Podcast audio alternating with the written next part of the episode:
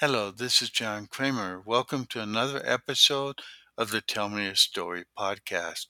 Today's episode features a poem, Blink of an Eye. Late Thursday night, after five hours of struggling to breathe through the titanic gurgle in your throat, only once squeezing my hand to let me know you heard me, you abruptly grasped more resolutely as one might clutch an arm while fearfully stepping from raft to boat on turbulent seas.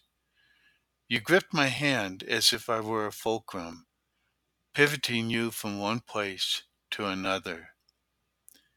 And then you opened your eyes, looked at me, closed your eyes, and died. Oh, sweetheart, you died, I cried.